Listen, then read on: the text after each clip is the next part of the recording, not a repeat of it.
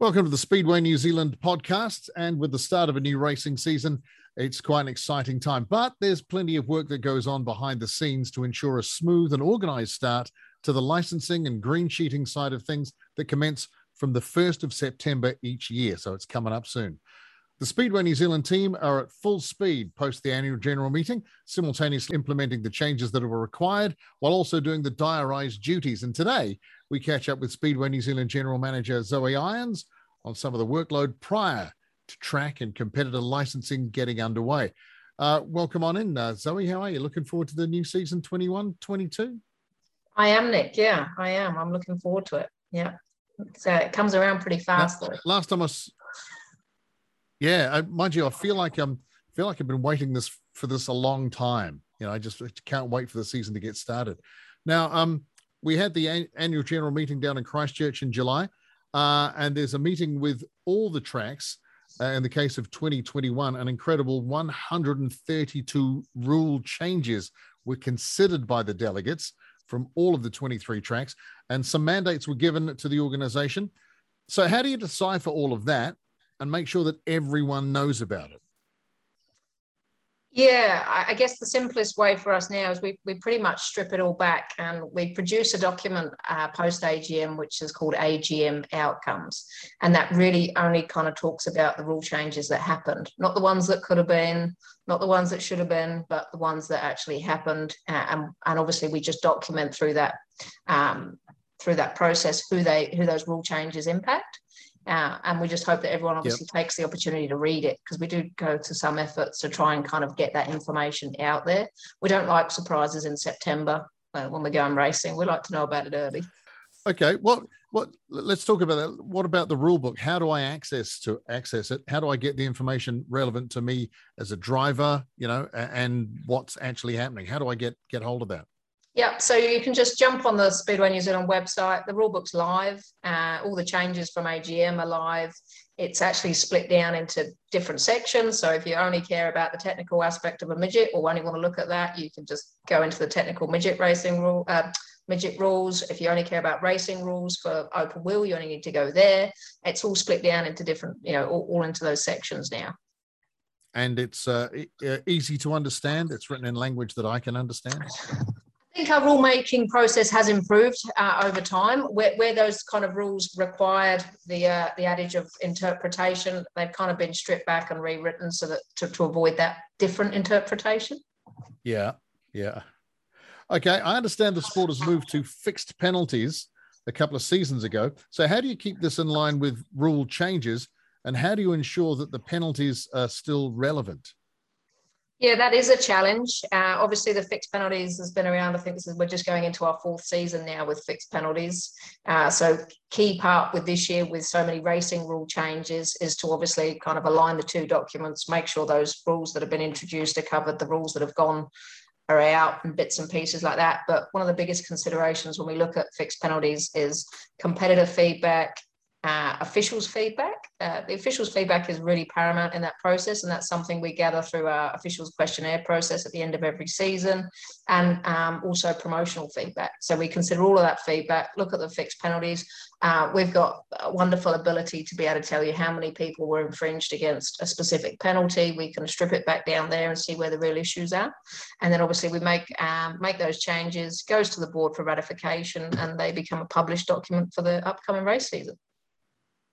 So, and once again, I mean, if anyone has got any questions or concerns about it, the document is there to be seen, yeah? Yeah, absolutely. It's always available. It's on the website. Since we introduced fixed penalties, we've lost a lot of that kind of confrontation with volunteers and competitors. The penalty is the penalty. They've got to have committed a crime, and we ask that our officials kind of are 100% on the fact that they did commit the crime before they issue a penalty. And we've also seen, I guess, over the years as well, that our protest rates kind of drop too. So that tells us that we're actually doing quite a good job there. All right. Well, it's not just competitors impacted by the rule changes. How does Speedway New Zealand communicate with its volunteer officials, 400 of them nationwide, on these rule changes? Is there a special different document going out to them, or, you know? The same, the AGM outcomes document is obviously available to everybody, and it certainly is a good tool for them to kind of freshen up on their existing knowledge. But one of the other things that we do, and we've hosted two this year in July, post AGM, is the officials Q&As. So that's an online Zoom type session that we host with officials across the country. Officials can jump on, they can ask questions around things that happened in the race season, but obviously this year it was a great opportunity to cover those rule changes and for them to ask any questions about those rule changes. So it was a really good format for that. And worked well. Everyone was happy with the outcome of that? Yeah, it's a fascinating process, and I guess kind of in a pre-COVID world, you know, was Zoom a thing? You know, was a lot of this technology a thing? Probably, we just didn't need to use it so much. But now it's kind of a secondary kind of deal in the day. There wouldn't be a day, yep, you know, in a week where you're not kind of using similar technology through one thing or other with work, or, you know, it's just become part of life, hasn't it? Zoom or FaceTime or whatever it might be. I mean, we're even using it now. Let's touch on one of the significant outcomes from the AGM, the move to MyLaps. How did that come about, and how has that impacted the Speedway New Zealand workload in the off-season? I'll start by saying significantly, but one of the kind of the cool things about it, we've had a couple of mandates through past AGMs from tracks. You know, they've had issues with lap scoring equipment. We've tried to kind of introduce different answers to resolve those issues.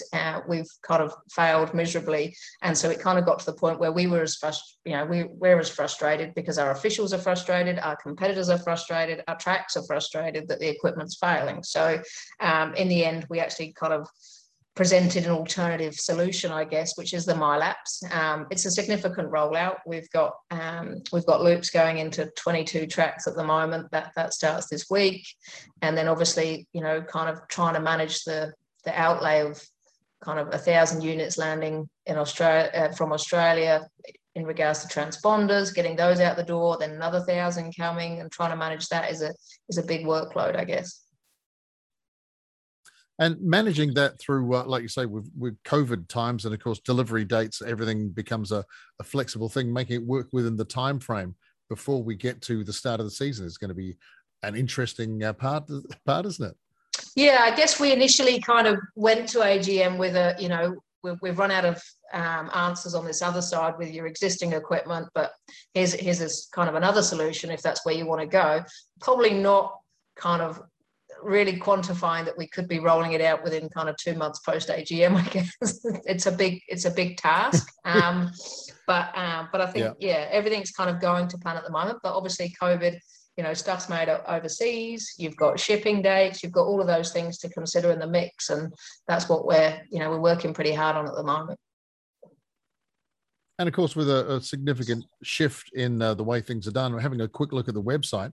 There's a Zoom training schedule covering topics like media, MyLaps, and officials training. Now, that's a significant scope of training. How do you find time to schedule that and to actually make it work and implement it? Yeah, it's a crazy couple of months. But, you know, A, we need to be there for our volunteer base. B, we need to be there, you know, when you're rolling out something like MyLaps, you need to be able to ensure that everyone's on the same page. One of the key parts of MyLaps was actually going to be on-site training here in New Zealand, but with the bubble bursting, that's made that impossible.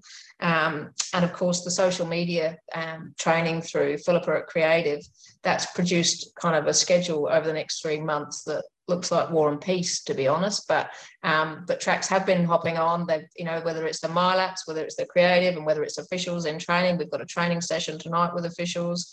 You just kind of get on with it, I guess. And this time at the beginning of the kind of schedule, it's quite daunting, but when you get in the flow of it, it just becomes kind of second nature, I guess. What about track licensing? I mean, I thought it was just competitors that had to get licensed. So tracks get licensed. What does that entail? I mean, that's just another, so I guess, almost hurdle in the road for you, isn't it? Yeah, it's a big job at this time of year. It's calendars, it's contracted classes, it's extraordinary events, insurance, health and safety. It's a pretty vigorous process that a track has to go through to get a track license. And, you know, a huge amount of time they're in to kind of get the information together for us. and then for us to kind of go back with any kind of address any issues or concerns. And yeah, it's a bit of a forwards and backwards at this time of year, but we get through it every year, and we have done since 1984 and will continue to do so, I guess. Now, Zoe, at the awards dinner, I heard you talking about the championship allocation. So what exactly is that? Okay, that's quite a significant thing, the championship allocation. It's not just our allocated champs, be it New Zealand's Grand Prix, Islands, North and South. It also includes some major teams meetings and events that require that additional kind of cover. And so that really is it's all about logistics. It's all about sending officials around the country to make sure the right skills are in the right place. And it's, you know, booking motels, hire cars, accommodation, and kind of, you know, aligning, you know, fuel testing equipment and every which way you name it. But it covers about 55 race meetings nationwide. So that is quite an intense process to lock and load who's attending what championship, but then also obviously to get the actual logistics in place for their attendance at those meetings. So yeah, it's pretty major, that. Yeah. But it's also, you know, the kind of one of the big focuses is obviously also trying to accommodate the fact that even our senior officials, they're all volunteers. So you've kind of got to work in with their plans around the season, and then some of their local commitments at track level too. Exactly. I mean, it's about getting down to the availability. And then, of course, all it takes is one sort of rained out meeting that just skips over to the next day, and everything kind of changes, or it puts pressure on it. Yeah. I mean, some weekends in the race season, it could be a Saturday and we could have 17 race meetings running across the country. So it kind of tells you how far stretched we can be on personnel at times. Yeah. And like say, one rain out and it's like dominoes, really. It has a major impact. Oh, well, hopefully we'll get a good season coming up in this one.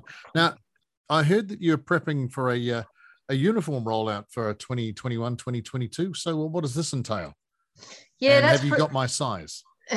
Yeah, it's pretty significant, actually, Nick. It's around 400 sets of uniform, from jackets, caps and shirts, including this year's warrant cards and ID stuff. And that's got to be rolled out anywhere now between kind of this month and kind of the middle to end of September. It's got some complexity with it. We've got a lot of officials that double up at tracks. We've got a lot of officials that are seniors that also double up at tracks. So when you kind of strip all that out, it's a lot of courier bags leaving the building. Yeah. It's a lot. So the organisation seems to have become very future-oriented, which is great. Technology has been a major focus. So I'm assuming there's going to be changes to the Speedway app this year as well then. There's a couple of tweaks, nothing really from a competitive viewpoint that's going to change the way they interact with the app this year, but only a couple of things for officials. One will be the safety audit that we introduced last year as opposed to the compulsory gear check. That will actually be reported against the driver now once they've been subject to a safety audit. So we'll actually have a record of those safety audits. Same with drug and alcohol testing. That will all be recorded. One of the good things for a referee is that once a competitor's served a penalty, they'll be able to issue an infringement notifying the fact that it was served. So that's slightly different to last year when we didn't have that ability. But yeah, it's just a few little tweaks, but nothing major. There's a huge amount of development on for stage 2 of the app, which will encompass green sheeting, scrutineering, engine sealing, and everything else, which will have a soft launch around Christmas time with a full launch in July next year. So that's major. That gets rid of a whole heap of paperwork and sees the sport move kind of basically totally electronic, I guess. And it tidies it up a lot as well. I mean, there's no grey areas. No, there's no grey areas. We used to have to produce an exclusion list on a Friday that was out of date by Saturday. There was a huge amount of work involved in all of those things and lots of paper kind of floating around the country. But I really look forward to seeing the tech stuff move to the app. I think that's going to be a real game changer, and it's going to be simple. The licensing we've managed to make real simple. The user interface for officials we've managed to kind of keep real easy to follow.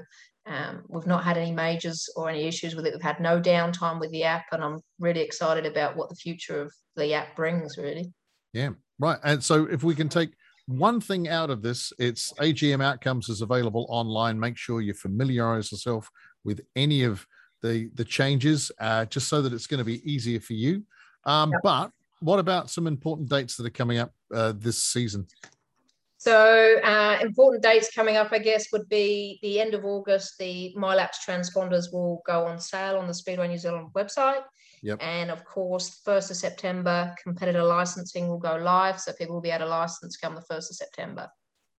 Right. So September 1st, competitor licensing, but the MyLaps transponders and everything becoming available immediately before that. So come the middle of September, everyone should be set and ready for a great season for 2021. Yeah, absolutely. And I think it's, you know, based on the calendars that I've seen today, it's going to be an absolute cracker. It is. I'm looking forward to it. And hopefully we'll catch up with you at, see if I can get to more than one racetrack this season. And we'll catch up to you with you soon. Thanks very much, Zoe Irons. Thanks, Nick.